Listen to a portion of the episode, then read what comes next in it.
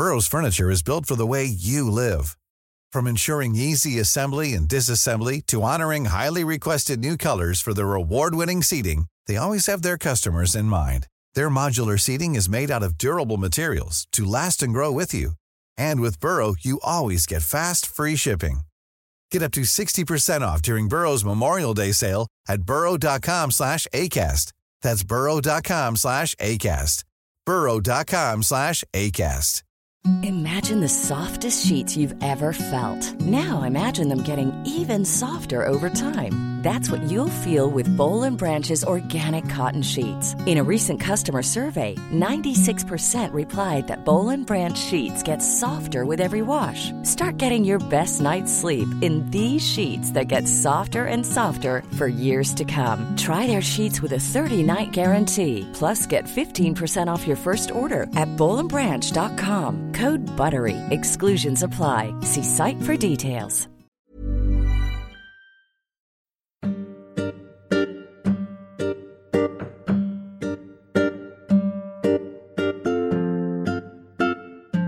Welcome to the Progressive Britain Podcast. This is the review show for episode forty-three, where we discuss the rise of the far right with Hope Not Hate board member and centre-left N E C candidate Gurinder Singh Josan. I'm Conor Pope, and I'm joined by my colleague Henna Shah to discuss the week.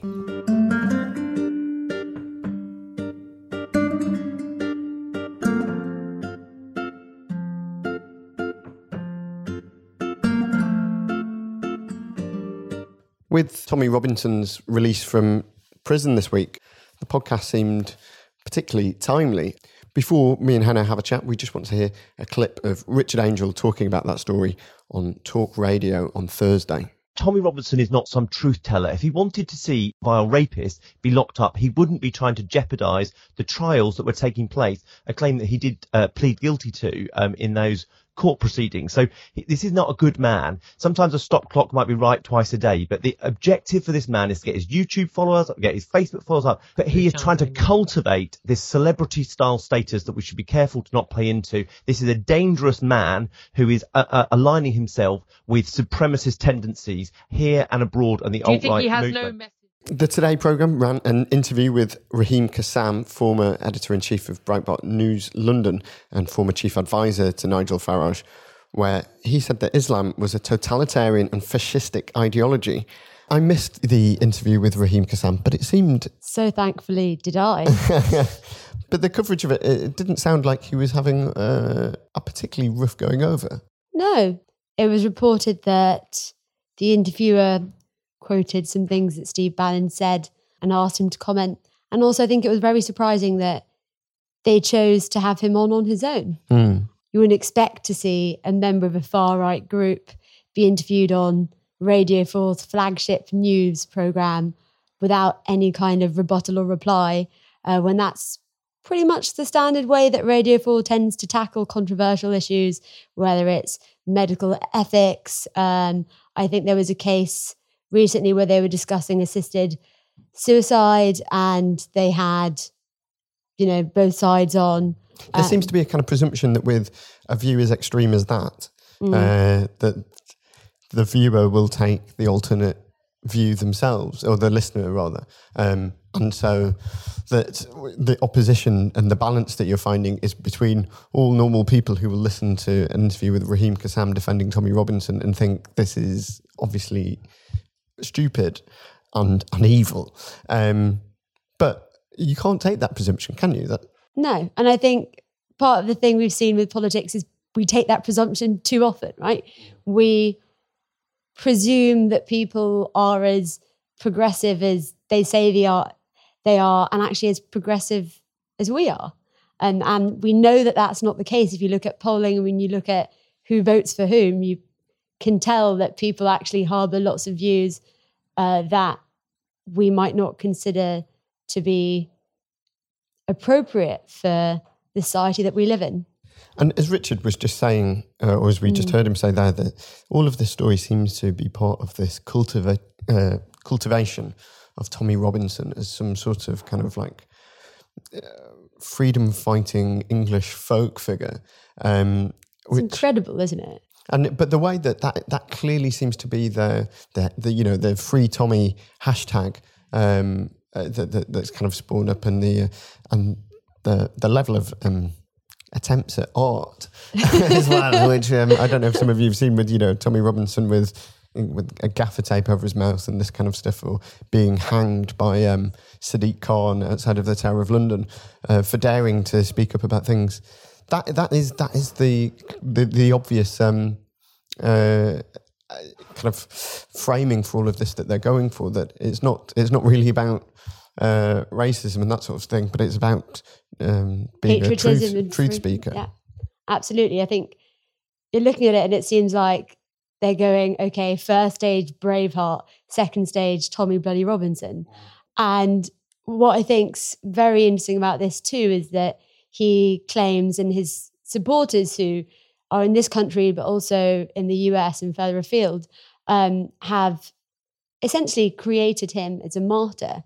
And this is a really interesting tactic because it's a tactic you see a lot in Islamist extremism, the creation of people as martyrs uh, to their cause, and the idea of, you know, that's where suicide attacks come from, is the idea that by being a martyr to this cause, you will achieve something greater than yourself. So yeah. Tommy Robinson is no longer Tommy Robinson. Tommy Robinson is the death of free speech in our horrible modern world. He is the everyman. So it says here that The Independent reported that thirty-five percent of Twitter accounts that have used the hashtag Free Tommy mm. were based in the U S. And so actually this coordination doesn't necessarily seem to be a kind of grassroots British-based thing, but a more international aspect. What, what do you make of the, the international elements of, of this? Well, I think as we discussed on the podcast, it's really concerning. Actually, Hope Not Hate have done some really interesting and really important investigative work on this, looking at the links between different far-right groups. And so you can see Geert Wilders, who's a Dutch politician and incredibly Islamophobic, spoke at a Free Tommy Robinson rally. Alex Jones of InfoWars has donated to keep his website running. Alex Jones, by the way, I'm, I'm not sure if everyone will know who he is, but yeah, he runs this website, InfoWars. He's a kind of famed far-right conspiracy theorist in America. He has an enormous following. He's very no- angry man. Yeah, a number of his podcasts have just been taken off Spotify mm. because uh, people complained about the platform being used to spread this kind of hate. He's currently being sued by parents of victims uh, of the Sandy Hook ma- massacre because mm-hmm. he claimed that they were all... He's also counter-suing as well. Yeah, he may be. Is... He is, he's very much that kind of person. but, but so he's played a big role in this as well, you were saying? Yes, absolutely. So he's donated money to Tommy Robinson to help run his website. And as I was doing the research for this, a number of... So another woman who runs advertising campaigns on transport around the U S, saying how horrible Muslims are, have also donated to Tommy Robinson. This is not just one person. There's an entire network of people on the far right. Uh, I think as well, the Canadian people who now employ Katie Hopkins, remember her? They've also donated and supported to Tommy Robinson in the past. So you can see a network of We've got a network of hate, sounds yeah. very slogany, but it is a network of hate that's being cultivated and supporting this Free Tommy movement. This is not, you know, one small man fighting against the establishment like people would like to have you think. It's a coordinated set of attacks created by people who want to change our politics. And actually, I'm sure you'll agree, Conor, like we're at a really vulnerable point mm. now with Brexit and with no like strong opposition to the Tory party. That seems, it, it kind of touches on what we were talking about a little bit the other day about Steve Bannon and his plans to build better international links between far-right and nativist and nationalist movements around Europe. And that seems very different from actually what we have seen in the past. I remember my, the first protest that I ever went to uh, without mm. my parents was... Um, in two thousand six, and the B N P had their annual conference in a hotel in Blackpool. And so I was about fifteen. So me and my a friend of mine from school, it was on the on the Saturday, I think we got the the train over together and we went on this protest. I think I'd been on some, you know, anti-fascist um, email list. So we'd, we'd got an email about it. And we went over, you know, and did all the chants. But what what was kind of striking to me about it was how crap this conference looked. It was in a really dingy hotel. Mm. It was clearly tiny. And there was obviously more people on the counter demo than than actually inside the conference centre. Mm. That is a long way removed from where we are now. But yeah, we you know we went we went to the protest. Um, I bought a copy of the Socialist Worker, not knowing any better. um, I remember some uh, uh, an elderly couple on the train back gave us their copy of the Guardian because the news about the protest taking place was was in there, so they gave it us to to look through. And I got home. And I put the Socialist Worker down on the kitchen table. My mum made me um, hide it away in my room before my dad got home. What was your first uh, kind of protest that you went on? Uh, so my first protest was the fees protest in twenty ten. Heady Days twenty ten, was it twenty ten? Yeah, it was, it was twenty ten, yeah. twenty ten.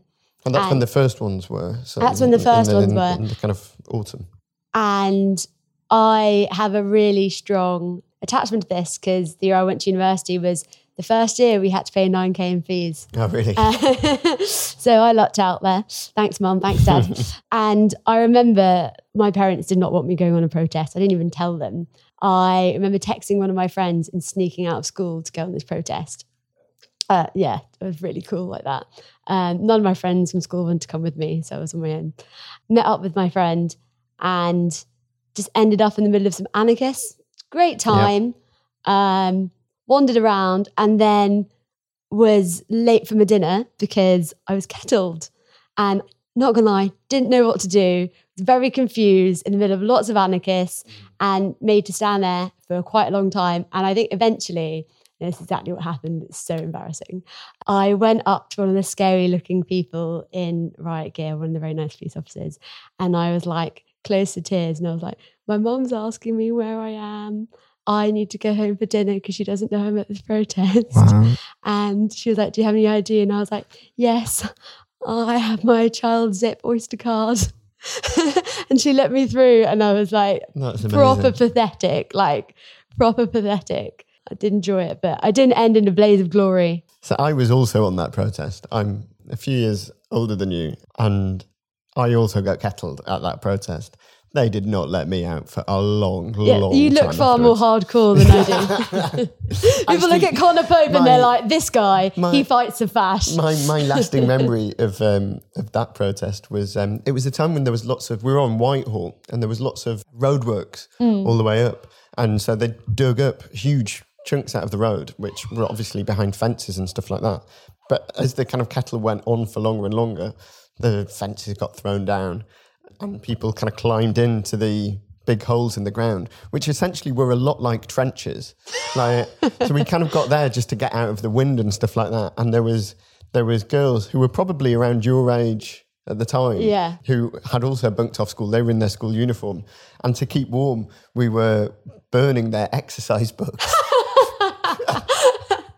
That's true trench warfare uh, for you. And they, to be to, to their credit, they didn't go and cry to police officers about their mum worrying about them. They stayed to the bitter end with us. They didn't have Asian mums. Maybe. Um, anyway, we should move on to this week's political pub quiz question. We asked which Hollywood baddie did Steve Bannon compare himself to. I think the other two examples he used were Dick Cheney and Satan. The third, the one we were looking for, was Darth Vader. Mm. Um, he said, darkness is good. Look at Dick Cheney, Satan, and Darth Vader.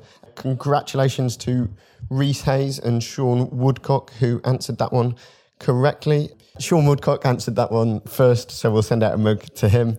Um, Tom Devlin also answered last week's question correctly, but I just missed the email about Sheila's invitation to Bolton West C L P.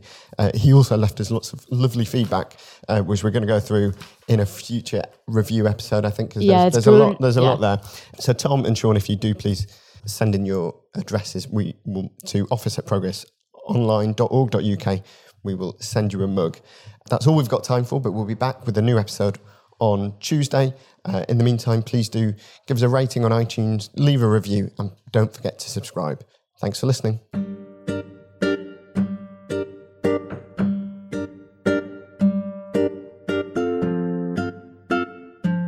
You've been listening to the Progressive Britain podcast. The music is When in the West by Blue Dot Sessions, licensed under Creative Commons, and this episode was produced by Carolyn Crampton.